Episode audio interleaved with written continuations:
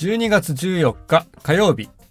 こんばんは林美希彦です。大阪の天気は晴れ18時半時点で気温10度湿度55%です。今日はちょっと夜遅くの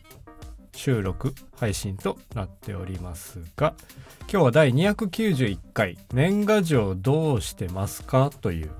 そんなお話です。まあ12月なんですけれど皆さん年賀状準備しておりますでしょうか。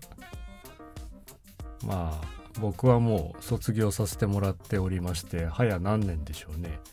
もう45年は経ったかなとは思いますが原因としてははがきの値上げというのももちろんございますね。今84円かな？あれ？っていうぐらいもうトンと切手の値段も疎くなりましたがまあ、それでですね100枚さすがに100枚ないかな。でも50枚だったとしたら4000円でそこにインク代が乗っかってきてとかカラーでやるとかいろいろするとなかなかな値段になったりとかね。まあそんなケチになろうとしてっていうのもないわけですけれどなんかその年賀状でつながる人と今お付き合いがある人というのを考えた時にほとんど今お付き合いがある人に書いてるのが何割8割ぐらいで2割ぐらいがもう全く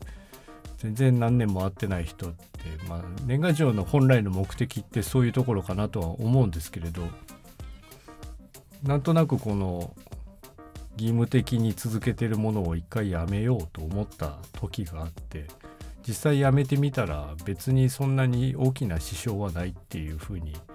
思っちゃったんですよね。まあそういう意味でやめて卒業しておりますが小中高校大学の友人とか先輩とか後輩とかね来ることもやめてもいまだにあの送っていただくことはあるんですけれどそのコメントを読みながらメールで返事をしたりしておりますね。まあ、年賀状のデメリットって言っちゃうとあれなんですけど大体この歳末の忙しい時期にですね重症録を整備して印刷して印刷失敗してとか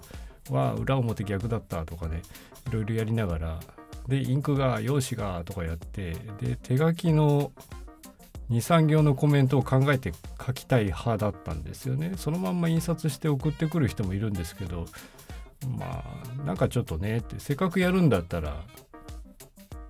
手紙にしたいわけですよね。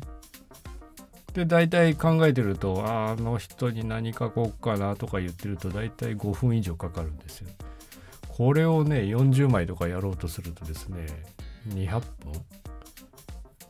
何分 ?200 分ですよね。え？本当に ?5 分かける40。200分か。ってことは3時間ぐらいかかるわけですね。だから移動時間とかなんかのレッスンの巻き空き時間とかで書いたりもしてましたけどそんなことやってまして大変は大変ですよね。まあそういうふうにやってでお正月明けてから届いた年賀状を読むとあちらの近況報告が書いてあったりするわけですけどまあそれ読むのは楽しいっていうすごい独りよがりですけれど読んでみるとああそういうことねじゃあってなんか返事を書きたくなるというか返事をしたくなるんですけどじゃあ手書きで寒中見舞い書くかっていうとそこまでしなくてもいいから連絡先知ってる人だったらもうメールしちゃうとかいう感じなのでもういいんじゃないって思っちゃったんですよね。まあ、友達にあの郵便局員の方がいるんですけれど、まあ、売れなくなってきているとおっしゃってますがまあそうだよねと言っていますね。そりゃそうですよねっていうね。大昔幼少期は父がですねシルクスクリーンって分かりますか？まあなかなか普通の人はやらなかったと思うんですけどシルクスクリーンをやってましてまあ今で言うとやってる人は T シャツを作るとかをするようですけれどそれで年賀状作ってたんですよ。で3色とか4色とか使おうと思うと重ね塗りする世界なんですよね。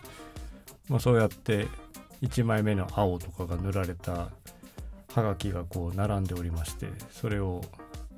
立ててね乾かすみたいなそういうのを手伝うのは楽しかったんですけど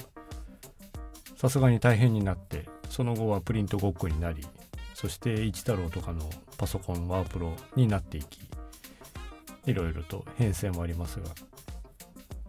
紙の良さっていうのはねどうしてもありますし残るんですけれど自分は完全に撤退してしまったので来た年賀状にはね申し訳ない気持ちもありますけれどありがとうと思いながらお返事は E メールなどで書いております。ご了承くださいというね。まあそんな年賀状についてという皆さんどうされておりますか？というお話でした。本日もお聴きいただきありがとうございました。では皆様良い一日をお過ごしください。良い夜を。林美希彦でした。